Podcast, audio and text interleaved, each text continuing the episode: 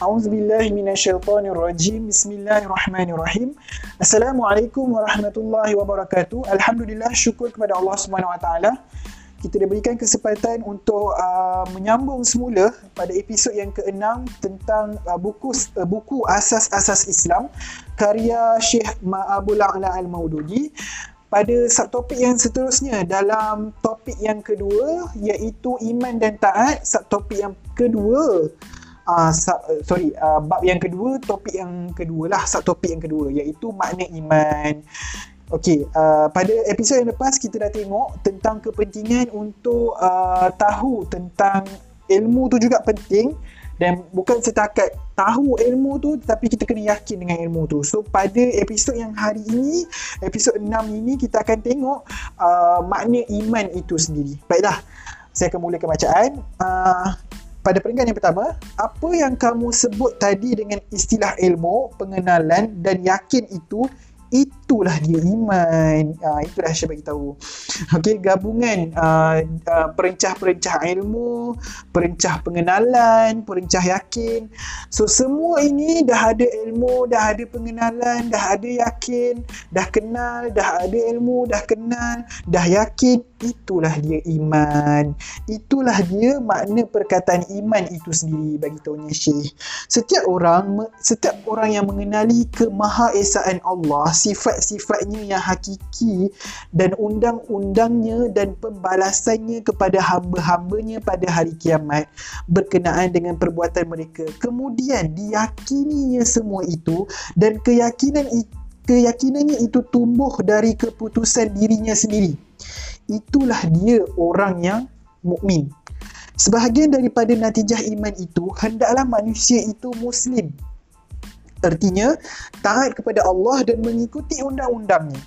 Boleh jadi da, uh, dari keterangan ini anda mengenal sendiri bahawa manusia itu tidak mungkin menjadi seorang muslim melainkan apabila ia mukmin. Maka hubungan iman dengan Islam adalah seperti hubungan benih dengan pohon.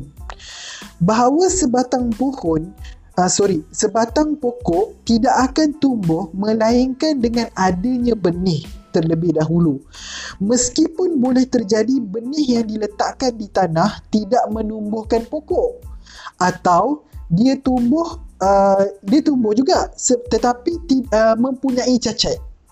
Uh, saya ulang semula Mak, hubungan iman dengan Islam adalah seperti hubungan benih dengan pohon uh, katakan ada sebatang uh, sebatang pokok tidak akan tumbuh melainkan dengan adanya benih. Foundation dia adalah benih. Kena ada benih dulu.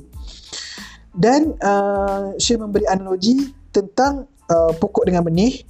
Meskipun boleh terjadi uh, benih yang diletakkan di tanah tidak menumbuhkan pokok kan? Tetapi boleh juga terjadi dia tumbuh.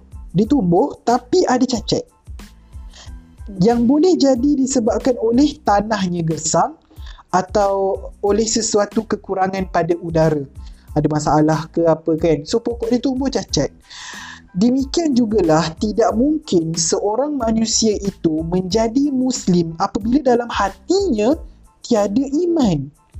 Meskipun mungkin ada iman dalam hatinya tetapi Islamnya tidak sempurna yang disebabkan oleh kelemahan tekadnya atau kerana sesuatu kelemahan di dalam pelajaran dan pendidikannya atau kerana akibat keadaannya. Jika anda memaklumi ini, ketahuilah bahawa dengan memperhatikan dua pokok ini, dua perkara uh, penting ini iaitu iman dan Islam, manusia itu dapat digolongkan ke dalam empat peringkat. So ada empat peringkat yang digolongkan uh, oleh Syekh apabila dia ada foundation ataupun dia ada foundation yang betul iaitu iman dan Islam. Okay, according to these two thing akan wujud empat golongan.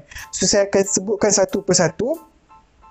Golongan yang pertama, mereka yang beriman kepada Allah yang imannya kemudian mendorongnya untuk menjadi orang yang mentaati Allah mengikuti hukum-hukumnya dengan sempurna. Saya ulang balik.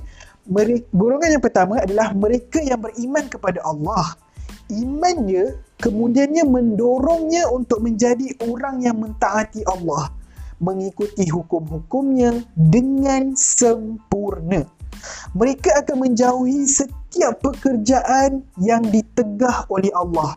Seperti manusia menjauhi menggenggam batu panas neraka dalam tangannya.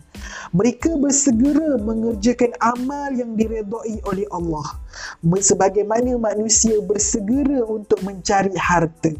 Mereka itulah orang yang mukmin sebenar-benarnya. Okey, itu golongan yang pertama. Golongan yang kedua, mereka yang beriman kepada Allah tetapi imannya tidak menjadikan mereka taat kepadanya dan tidak mendorong mereka mengikuti hukum-hukumnya dengan sempurna.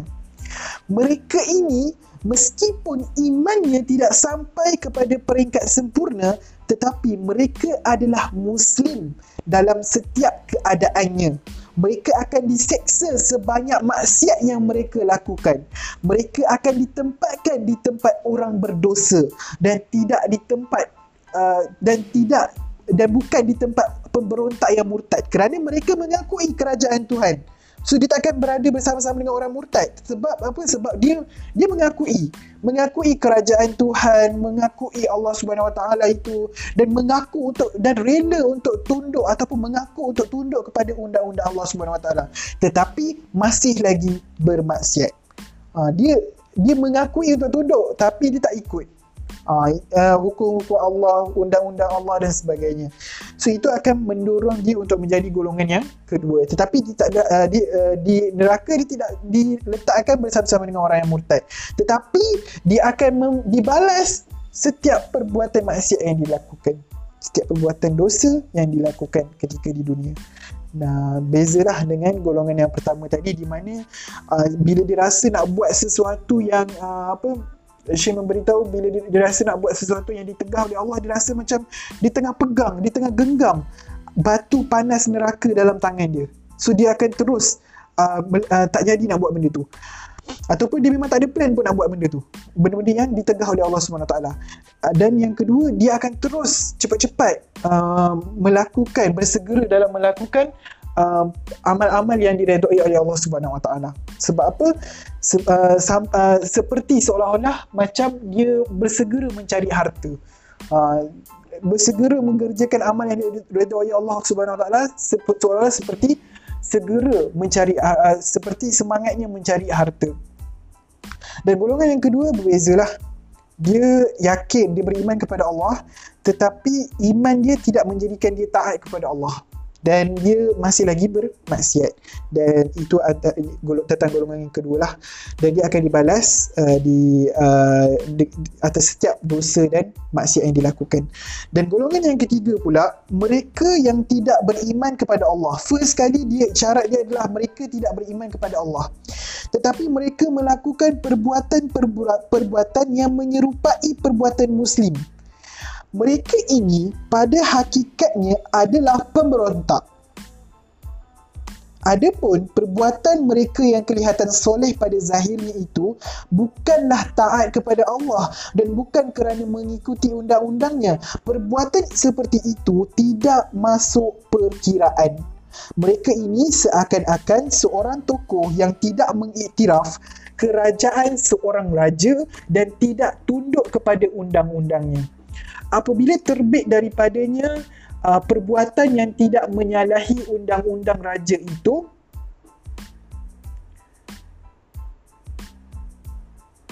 tidaklah bererti bahawa ianya berpuas hati dengan raja itu dan mematuhi undang-undangnya melainkan dia adalah seorang yang melawan perintahnya yang keluar daripada undang-undangnya.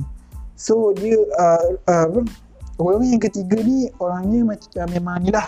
Mungkin dia buat benda-benda yang baik. Kan dia buat benda-benda yang bersedekah dia buat apa lagi? Dia buat benda-benda baik? Dia tolong orang suka tolong orang ataupun dia uh, macam-macam lah benda-benda baik yang dia buat tetapi dalam hati dia masih tidak beriman kepada Allah. Dia tidak mengakui tentang Allah SWT so Syekh memberikan kita pun, uh, uh, kepada kita analogi seakan-akan ada seorang tokoh ni dia tak mengiktiraf raja dan dia tidak tunduk dan dia tak tunduk kepada undang-undang yang raja tu gariskan. uh, dan apabila uh, apa? Apabila dia terbit daripadanya perbuatan yang tidak menyalahi uh, apabila dia membuat sesuatu yang tidak menyalahi undang-undang kerajaan negara uh, kerajaan raja tu dia tidak tidaklah uh, uh, bermaksud dia berpuas hati dengan raja tu. Faham tak? Dia, dia, dia masih lagi sama macam dia dia masih lagi tak uh, dia tak suka lagi dengan raja tu pun sebenarnya. Uh, sebab dia tak mematuhi undang-undang raja tu dan uh, melainkan dia adalah seorang yang melawan perintahnya yang keluar daripada undang-undangnya. Walaupun nampak macam okey je kan. Tapi sebenarnya dalam hati dia tak puas hati dengan raja tu. Tu uh, analoginya lah kan analoginya dan uh, mungkin ada beberapa undang-undang yang dia tak mematuhi. Mungkin uh, secara overall secara zahirnya kita nampak macam dia mematuhi semua. Tetapi uh, dalam uh, di sebaliknya kita, uh, rupa-rupanya dia tak mematuhi uh, ataupun tanpa pengetahuan raja tu ke apa kan. Tu contohnya lah uh, secara analoginya. Okey, golongan yang keempat mereka yang tidak beriman kepada Allah juga mengerjakan perbuatan jahat yang berlawanan dengan hukum dan undang-undangnya. Yang keempat, saya ulang balik, mereka memang tak beriman lah kepada Allah dan buat pula benda-benda jahat sesuai dengan uh, berlawanan dengan hukum-hukum yang uh, dan undang-undang yang Allah dah gariskan. Mereka ini adalah sejahat-jahat manusia, pemberontak yang menimbulkan kebinasaan. Itu sahaja empat golongan tadi. Yang pertama adalah mereka beriman dan iman dia mendorong kepada uh, orang tadi tu untuk me- mentaati Allah Taala. Itu yang pertama. Golongan yang kedua adalah mereka beriman tetapi iman dia tidak uh, mendorongnya untuk uh, imannya tidak menjadikan dia taat kepada Allah Subhanahu taala. Dan yang ketiga, golongan ini memang tak beriman tapi dia buat pula amal-amal uh, yang menyerupai perbuatan muslim. So uh, balasan dia uh, perumpamannya sama je sebab dia masih lagi pemberontak sebab dia tak mengakui Allah Subhanahu taala sebagai Tuhan yang Maha Esa. Dan yang keempat adalah memang tak beriman memang uh, buat pula benda-benda yang uh, dosa, benda-benda yang jahat dan dia pula uh, suka lawan dengan uh, hukum Allah taala. Dan biasa orang-orang macam inilah pemberontak yang menimbulkan kebinasaan. So pada peringkat yang akhir dalam subtopik yang pertama makna iman, uh, Syekh memberitahu nyata daripada pembahagian empat golongan ini bahawa iman itulah yang menyampaikan menyampaikan manusia kepada kejayaannya dan kebahagiaannya di dunia dan di akhirat. Islam tidak akan lahir sempurna atau cacat. Islam tak akan ada masalah. Islam tak akan lahir sempurna atau cacat. Melainkan dari benih iman. Iman tu yang akan menentukan segala-galanya. Apabila tidak ada iman, maka kufur akan tumbuh.